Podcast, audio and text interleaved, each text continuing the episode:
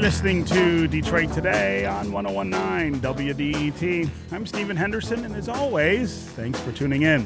When the official Obama portraits were unveiled at the National Portrait Gallery earlier this year, it set off a wave of discussion we don't typically have all the time in this country a conversation about fine art. And for a few days, we wrestled together with some big questions about what constitutes good art or fair representation. In America, those questions hit harder in African American circles because of the history of imagery and depiction that has at times mocked black people, demeaned black culture, and stripped African Americans of their right to self identity. But not everyone immediately understands why it's different. Why African American portraiture, for instance, is different than it is for white people.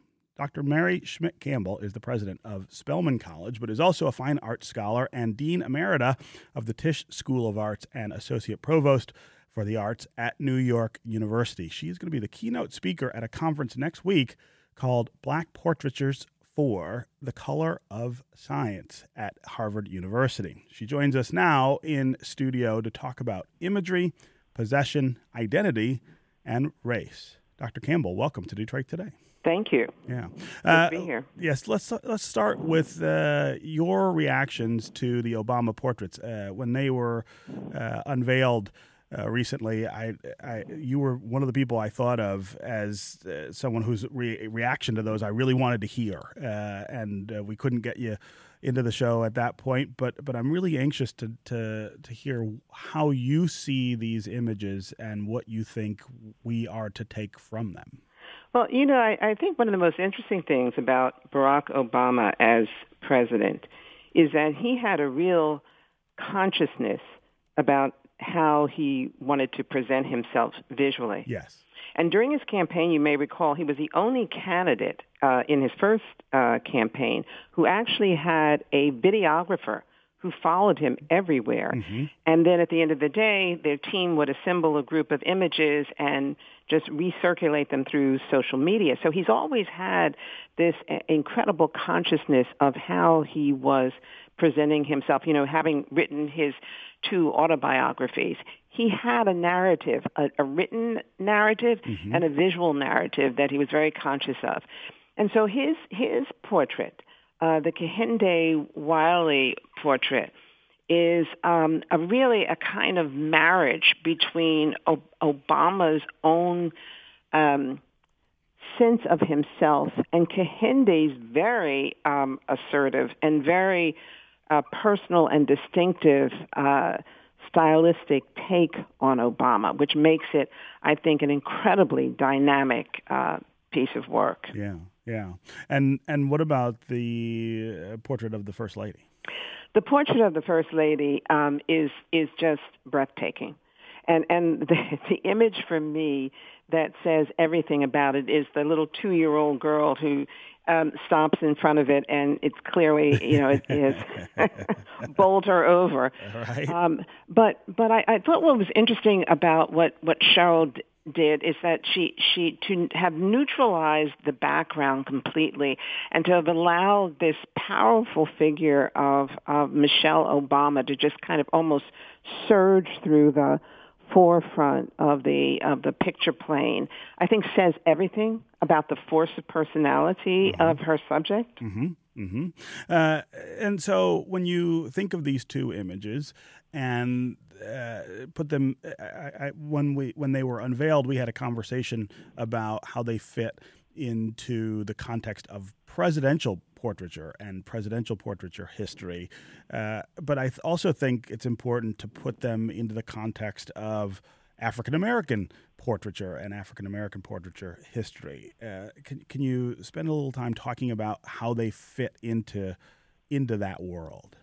Well, I, I think I, you know, I actually think of them less as fitting into the world of African American portraiture and more fitting into the world of portraiture of um, monarchs, and this is a terrible thing to say because they were not monarchical at all. Right. But in fact, there is something quite regal about them, and and this huh. whole the whole lineage of portraiture of um, important people historically um, is is is where I think both Wiley and Sherald have deliberately taken them. It's almost as if they've deliberately taken them out of just an American or just a Western context, hmm. and they place them in a much bigger context of what it means to have um, carried the weight of their uh, roles uh, in the world in general.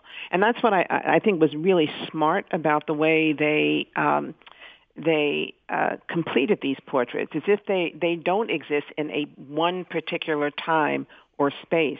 Uh-huh. They exist in this incredibly universal time and space. Yeah. Yeah.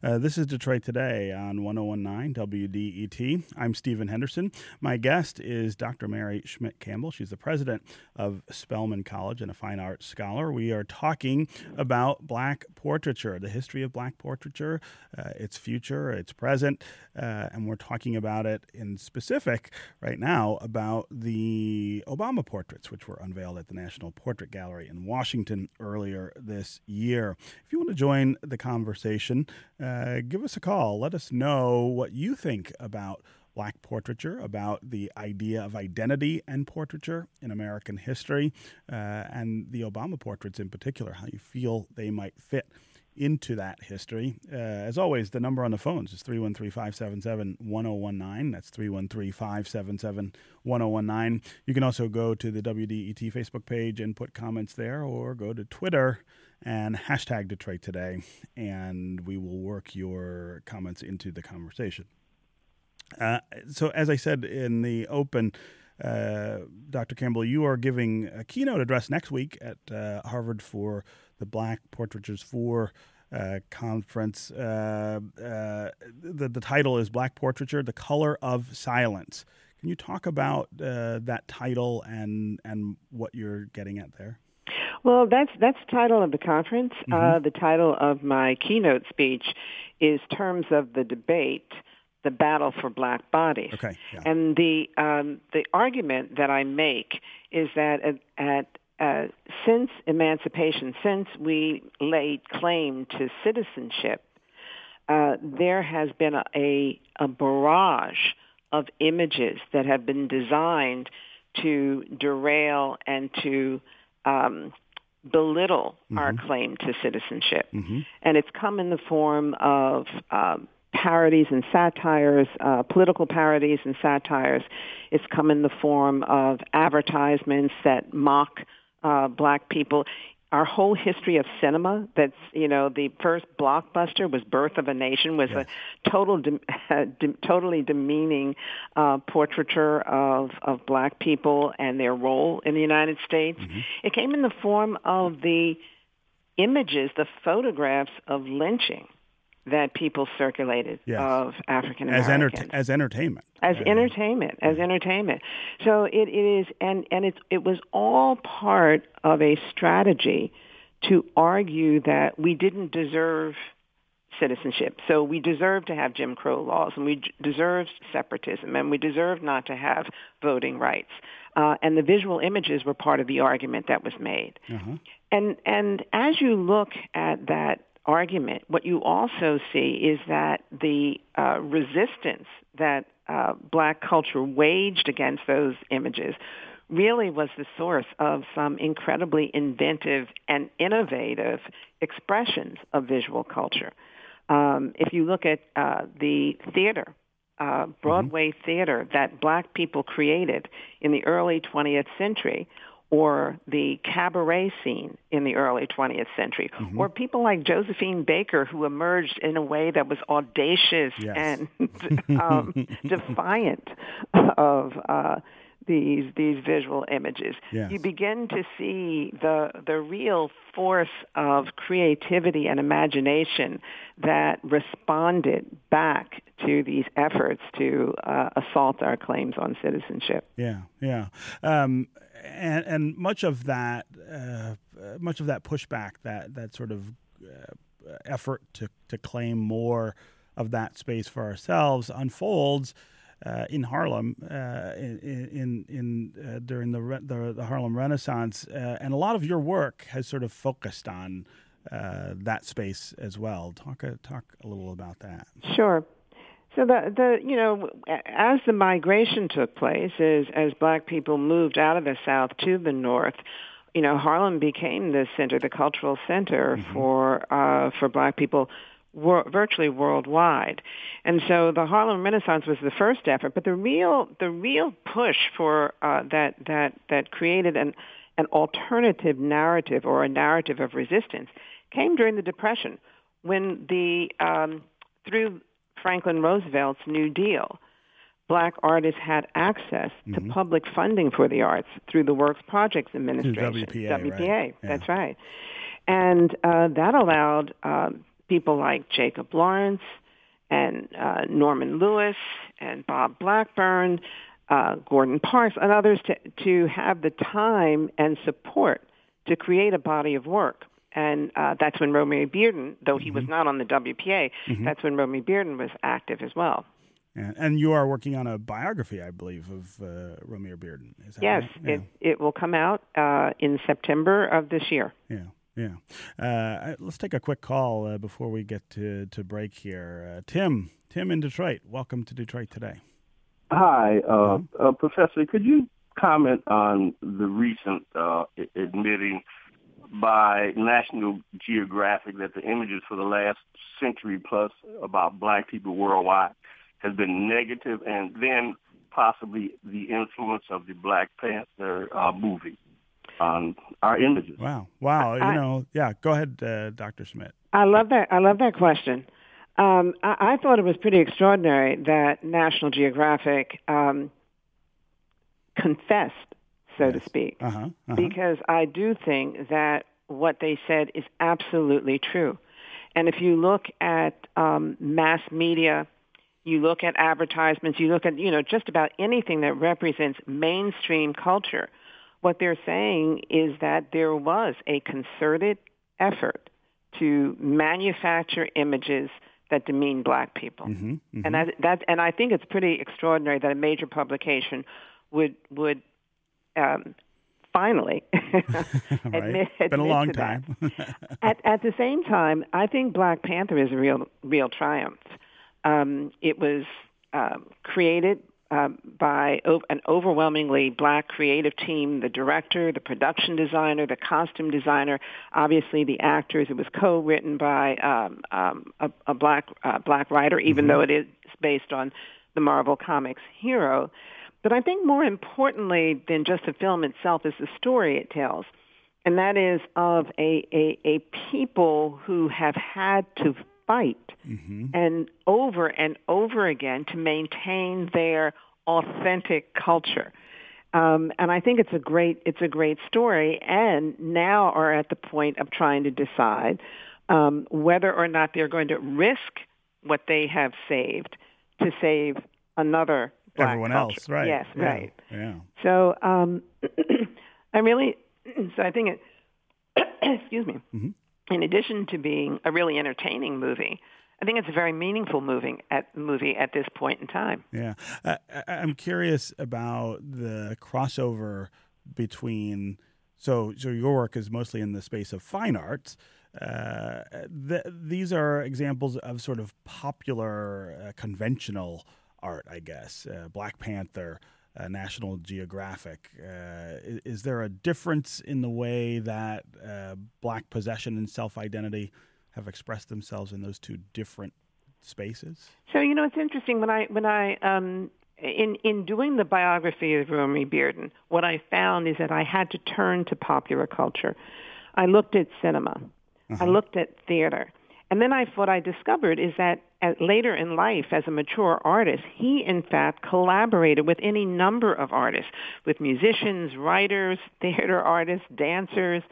So, so in fact, I think it is um, a false boundary to put up a, a, a wall between fine art hmm. and popular culture. In a certain way, uh, popular culture is not edited by anybody it, it's it really is an expression. It's just out of, there, right? You know, mm-hmm. of of of what people want, what they desire, what they need.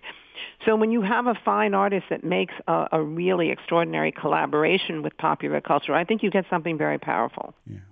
Okay, we're going to take a quick break. When we come back, we're going to continue our conversation with Dr. Mary Schmidt Campbell, president of Spelman College, about Black portraiture, Black imagery, and self identity. Stay with us on Detroit Today.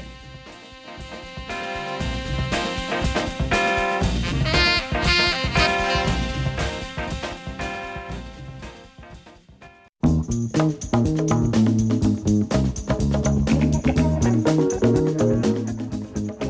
listening to Detroit Today on 1019 WDET. I'm Stephen Henderson, and as always, thanks for tuning in. My guest is Dr. Mary Schmidt Campbell. She's the president of Spelman College, also a fine art scholar. We are talking about the idea of black portraiture and imagery, uh, how it relates to self identity and possession in American history. Uh, Dr. Uh, Dr. Schmidt Campbell is going to next week be at Harvard uh, at a Black Portraiture conference, giving a talk that is titled.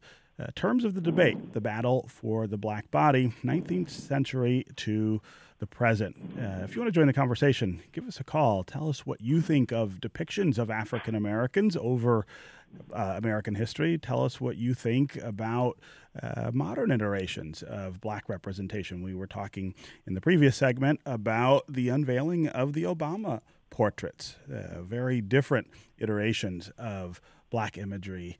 Uh, and expression.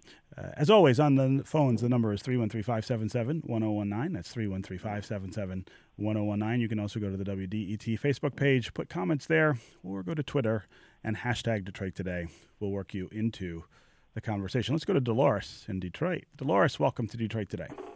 Thanks for taking my call. Sure. I had to take a minute before I was running out the door to mention uh, my sister, Artis Lane, who has uh, actually Kehinde. I heard uh, his name mentioned. Uh-huh. He, he mentioned he talked about her in his book Uh-huh. because she was such an inspiration, and she has done. Uh, she has a portrait of uh, Rosa Parks in, in the Smithsonian. She did uh, Mary McLeod, McLeod, excuse me, Sojourner Truth, who was unveiled by uh, Michelle Obama Mhm, a few years ago, and uh, she's so well known around Detroit. She did all the well known Detroit uh, families, the Chryslers, the Fords, and she did George Romney, and I could go on and on. Oprah Winfrey, uh, uh, Nelson Mandela, just on and on. And she really needs to have her name put out there. And Detroit has been the home of wonderful portrait Sure. artists, Leroy Foster and uh, Carl Owens, and my sister came up with those people doing work as well. I had to talk about Detroit too. Yeah, uh, great, uh, great information there, Dolores. Dolores, I'm really Mm-hmm. glad you called uh, uh, and and shared that with us. Uh, I think ahead, Dolor- I think. Dolores' comment may, raises a really important point. Um, there are so many artists that um, about whom we, we we don't hear enough. Mm-hmm. Um, there hasn't been enough research done. There hasn't been enough visibility of those artists that we already have, and um, having the portraits of um, the First Lady and President Obama so visibly present um, provokes that kind of curiosity about other portrait artists that I think are, are going to be uh, really necessary in order for us to have a full um, history. I mean, part, part of the part of the reason why these demeaning images g- gain such um, so much presence is because so much of what we have created in in uh, reaction to it is not uh, publicly available or is not widely circulated or widely known. Yeah, yeah. Um, uh, we've got- about uh, three minutes left, but I, I wanted to talk to you a little about the amount of time you spent in New York, uh, in in the art scene there, and and becoming an expert really on on the history of of art there, and now being in Atlanta uh, as as president of Spelman. Uh, I'm wondering if you've uh, sort of thought much about the difference between uh, the northern expression of uh, black portraiture and black self identity and what you see there in the South. You know, it's so interesting. If you look at the biographies of um, many black artists, what you'll find is almost all of them have uh, a Southern heritage. Mhm, I mean, that's certainly true of Bearden. He was he was born in in Charlotte. Um, Hale Woodruff was, wasn't born in the South, but of course he created uh, the first uh, major art depart- department um, at a black college at Atlanta University Center, and his murals are still his magnificent murals are still here um, on the Clark Atlanta University uh, campus and in mm-hmm. one of the uh, churches. Uh, and as well, uh, one of his murals are at the High Museum. It was originally at the uh, uh, Talladega. And of course, Hale eventually went to New York to become chair of the NYU department.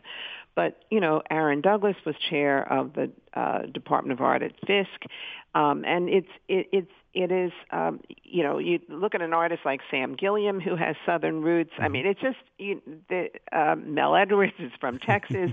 I mean, the, the the truth of the matter is, our Southern heritage is an incredibly deep and rich heritage that informs um, so much of black culture in general, not just the fine arts. Yeah. So, so what in fact you see, you see all the connections.